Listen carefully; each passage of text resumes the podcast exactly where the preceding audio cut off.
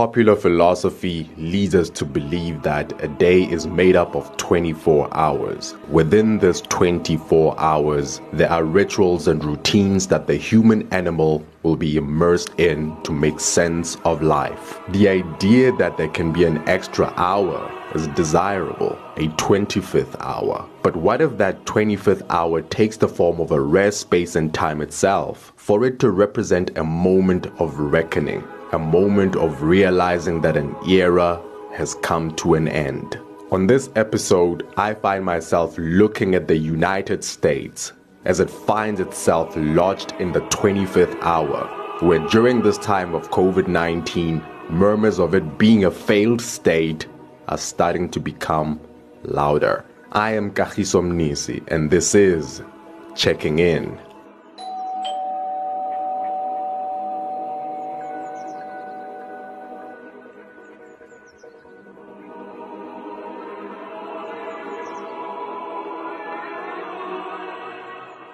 New York, New York, the pride and joy of America, within the eyes of its sprawling inhabitants, is endless possibilities. If you can make it in New York, you can make it anywhere, right? But that has waned amid the spectacular tragic comedy that has been the Trump era, and even more dire in the times of Corona. Cutting a slice from the Big Apple, more specifically an enclave known to us the world over as the Bronx. I connect with Phil Bell. Bell is a graphic designer and a videographer who grew up in this part of the world. He's seen the evolution of this here place located in New York State. Next to him declaring Captain America as a hero who's lost his powers, he, like Ed Norton's character as Monty Brogan in the Spike Lee directed movie 25th hour takes me through the nuances that make up the Bronx. Uh, the Bronx has a lot of immigrants from the Caribbean, a lot of Dominicans, a lot of Puerto Ricans. There's definitely also like a really large black population in the Bronx. There is a really large influx of West Africans in the Bronx in recent years. Um, there's Albanian communities, huge Albanian community in the Bronx so many immigrants in New York in particular, and uh, the Bronx is no exception. For sure. But the Bronx is traditionally and continues to be like a working class uh, part of New York City. Certainly the poorest area in the city, although I wouldn't say everyone in the Bronx is below the poverty line. It's working class and a lot of immigrants and a lot of people who are really the, you know, the engine of the economy, who work in all a lot of the sectors that have kind of shut down recently during this COVID crisis. And so the Bronx has been pretty hard hit with all of this. The trope in recent years across media is how the wave of gentrification has changed the makeup of New York. When the hipsters move in with their artisanal coffee shops and craft beer outlets, rent prices go up, and many who have called a place home for years are left displaced. Can the same be said about the Bronx? You know, housing prices and rent prices are pretty high in the Bronx, partly because there's been a real shortage of housing and affordable housing in particular in New York City. And so, you know, people who even just like have a regular job uh, and are supporting their family, it's hard to find affordable housing in the way that, you know, like my parents were able to when I was a kid. And for that reason, you know, there's just like much less affordable stuff out there. And so the Bronx being a little bit more affordable than a lot of other parts of New York that have been gentrified is then like packed with people all trying to get something. And so even here, the prices, even in you know neighborhoods that aren't particularly desirable for a host of reasons, the prices can still be fairly high, unfortunately. And so like even if the gentrification itself isn't happening in the Bronx, I think the reverberations of it are certainly affecting the Bronx uh, pretty intensely. For those in the storytelling business, it is common knowledge that you shouldn't let a good crisis go to waste. And most of all, the very same knowledge rests on the belief that good drama has currency. But in the time of Corona, there exists a philosophical clash between the dollars made from the drama and the ethical implications. American media finds itself as a casualty right in the middle of the clash. Phil Bell believes the COVID 19 coverage has been overly dramatized. Uh, well, it just feels like it's over dramatizing something that's dramatic enough as it is. Especially early on in the coronavirus crisis, before it really got bad, they were already portraying it as a complete nightmare in hospitals. And my wife works in a hospital, so I'd look at this article that in the Times that would be like, "It's a it's a nightmare in the hospital," and I'd show her the article, and she'd be like, "I don't know. I'm not seeing that, and my friends in other hospitals aren't seeing that yet. I mean, it definitely became quite horrific, and an insane amount of people have died, many of which I think unnecessarily. And the crisis is pretty pretty serious. I was just speaking to kind of like the fact that it's dramatic enough as it is, uh, and it does feel like sometimes some media outlets have over dramatized it and over dramatized the danger to that you know doctors are facing. Putting stuff on the front page where it's like doctors are scared for their lives. Uh, mostly all it did was freak out. It's scary enough. It doesn't need to be portrayed as any scarier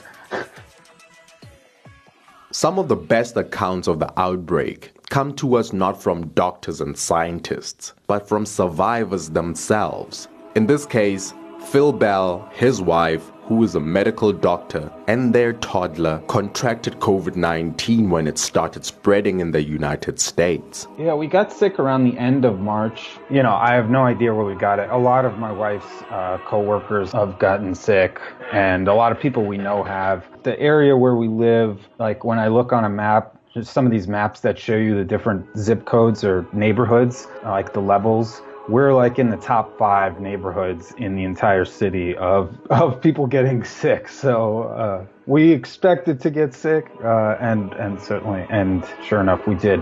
My wife got sick, and then I got sick a couple days later. For her, fortunately, it passed within like she had a couple days that were pretty uncomfortable, but then it passed fairly quickly, and she was feeling better the next week. And then my son, who's a year and a half, he barely showed any symptoms, which is you know obviously uh, fortunate. He was just like coughed a little bit. Maybe had one night where he was a little fussy, but he was fine. My first week was a little bit like I was a little sick, but it didn't feel that bad. And then the second week, I actually felt worse than the first week. I had like fever and stuff, but also my symptoms were pretty manageable. And then the third week, I was still feeling under the weather, not like fully better, but not that bad. Oh, overall, I'd say we're pretty fortunate. And didn't have a particularly intense reaction to it. Throughout the course of creating this series, there's been several references to the United States' position in the times of Corona. A comment came from Paris by Camille Diao. That in France we have this uh, like providence state, but compared to the US, for example, where they have like three million people just um, going to unemployment uh, in one week, like in France it doesn't happen because we really have the state trying to support the uh, the companies. Another from Berlin by Diana McCarty. I look at the U.S. and that's just a time bomb. I mean, that crazy man in the White House is just surrounding himself with idiots. This is really dangerous. And the common sentiment is that Captain America has been shot down and redemption is nowhere in sight. The country has seen its stock market collapse, a spike in unemployment, and the national mood devolve into collective anxiety, not to mention a staggering body count at the hands of the corona outbreak. That said, it can be argued that this has been the trend globally. So why is America's stance any more dire? And what does it reveal about leadership and governance across party lines in that part of the world? We're living in like somewhat of a failed state, except that most of the population isn't fully sort of admitted to ourselves yet that it is a failed state. You know, unlike a lot of other countries that have gone through like pretty intense difficulty, this idea of American exceptionalism that exists here is like part of our deeply ingrained in our culture makes people a little bit blind to the realities of what's going on. Our government has completely failed people during this crisis, obviously starting with Donald Trump and the executive branch just not able to react to, to anything. Obviously discounting scientists and discounting anything. I don't think it's just Donald Trump and this insane buffoon president. I, you know, because both parties, the Senate and the House and all on down to governors have reacted quite poorly and, and not done anything really meaningful for people that are are suffering throughout this. And a, a, really good example is actually New York State's governor Andrew Cuomo, who's he's been having like all these press conferences, and people are really happy that he's so active. Um, but then quietly in the background, they uh, they cut funding to public hospitals in the middle of this crisis, like a week or two ago, which seems just so insane. and that's a Democratic governor who's supposedly a good guy as compared to Trump cutting funding to, to, public hospitals which whose patient population is the most underserved in the state for the most part. People that are a little bit better off usually go to private hospitals. Folks that don't have insurance often get brought to public hospitals. And those are the places that got cuts in funding. With some lamenting over the American crisis, well, it's people more than those leading them. The flip side of the coin is how Americans such as Phil Bell are gazing across the ocean with aspirational eyes. Unlike some European countries where the, the government basically backstopped the companies, they would pay them even though the companies shut down, maybe like 90% of the of their income and then companies would cover the other 10%. So then once this is over, the company starts up again and people still have their jobs. But here, you know, 22 million people have gone on unemployment and they're predicting that it might be up to 40 million people. And there doesn't seem to be any plan as to how to handle that level of instability. And you know obviously everything that's going to happen because of that. People aren't making money. It's like how are they going to pay their rent? How are they going to buy food? How is the government going to handle this? So far there doesn't seem to be any action as the 25th hour strikes the umpteenth hour, an hour of reckoning about the current and post COVID 19 situation. One thing is for sure Captain America is reeling on the floor.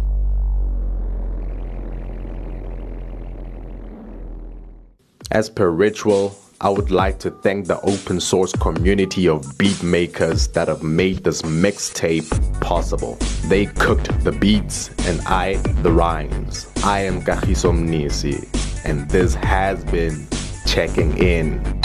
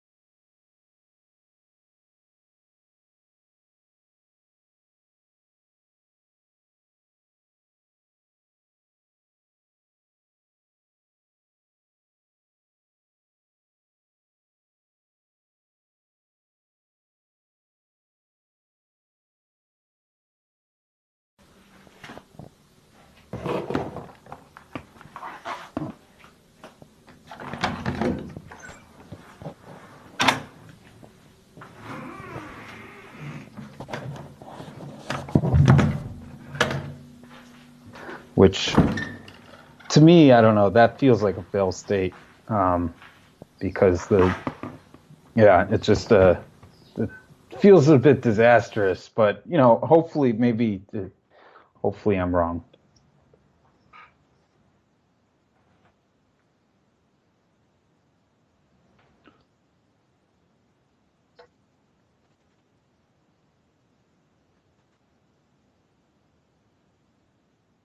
Uh, for me, not so much. Uh, like I said, you know, I'm quite fortunate. I work from home anyway. I was uh, telecommuting as a designer beforehand, and uh, like I was saying, my wife is a physician, so she's for her things have changed. She works at the hospital, but in recent months, everything their whole schedules have changed, and now she works just with COVID patients.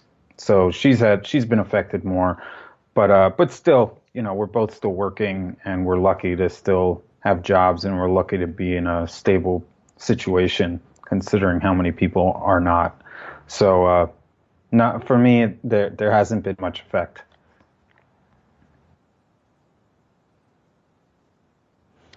Uh, it's the, the same stuff I've always that I've been doing. Uh, there hasn't been a huge disruption amongst like the companies I've worked with so far. Uh, but you know, time will tell as the economy continues to downturn. We'll see what happens.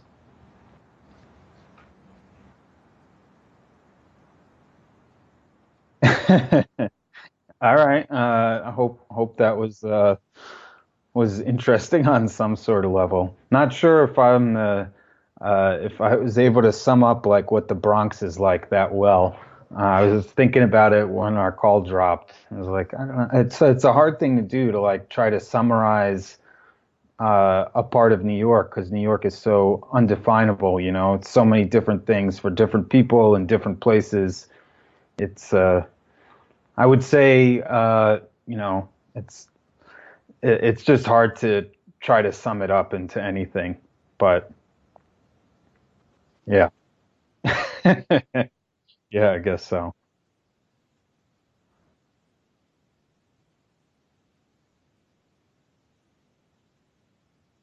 Yeah, yeah, for sure.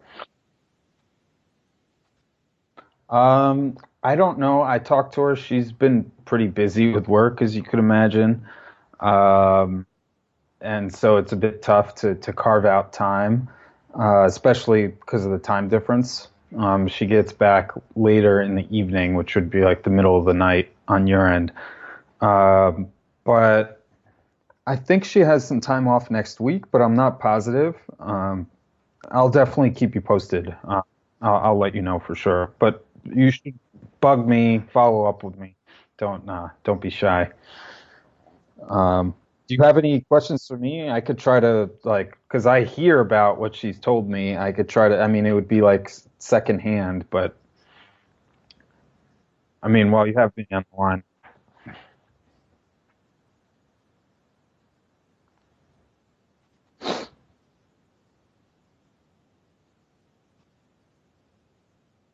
yeah,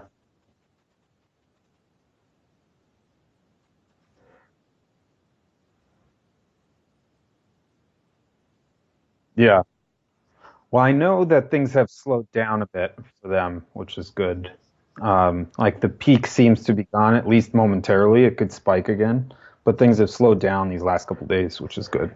Um, and then otherwise, I think, like I was telling you last time, one of the things at the hospital here, because it's uh, like a pretty low income area, the they are quite intense and busy on a normal busy week like outside of this crisis. Um, you know, like they often have uh, patients flow, like spilling out into the hallways on beds in the hallways, and you know, if someone were to see what it looks like in the hospital here on a regular day, you know, um, they'd be probably pretty shocked. so, uh, um, you know, when there's footage of New York City hospitals, New York City hospitals are really like a lot more intense from what she's told me than in a lot of other places in the country, just as like a baseline. Um, uh, so, yeah, I, th- I mean, I think the the fact that it's already pretty pretty intense here um, gives them like at least some sort of um, you know training and preparation for a situation like this, which seems like it was helpful. But um, yeah, uh, but yeah.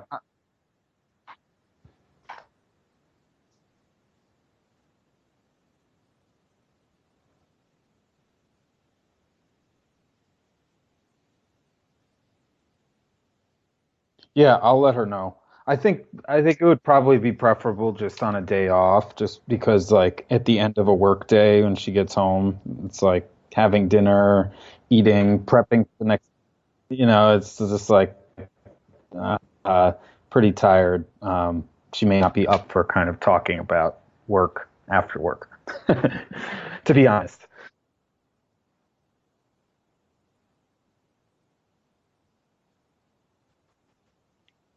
For sure. Yeah, definitely. Cool, man. So did I uh, did I answer all your questions?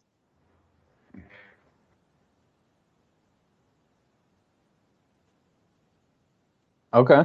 Cool. Well, I'm glad I could help and excited to to hear that you're doing a podcast. Um, I'm I'm psyched for you, man. I'm happy happy you got something really interesting going on.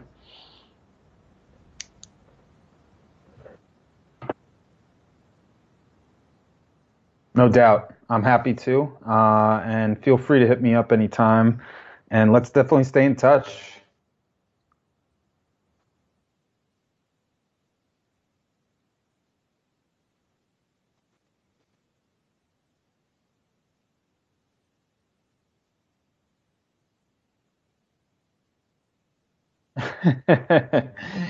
yeah, for sure, man.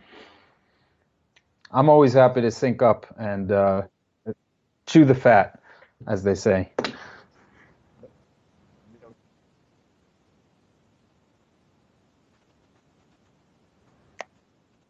Yep, for sure. I'll, download it today and uh, just upload it to my Google Drive and send you a link so you could download it.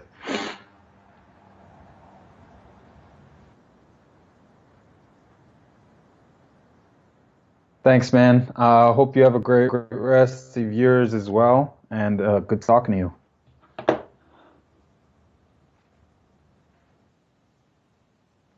All right, bye.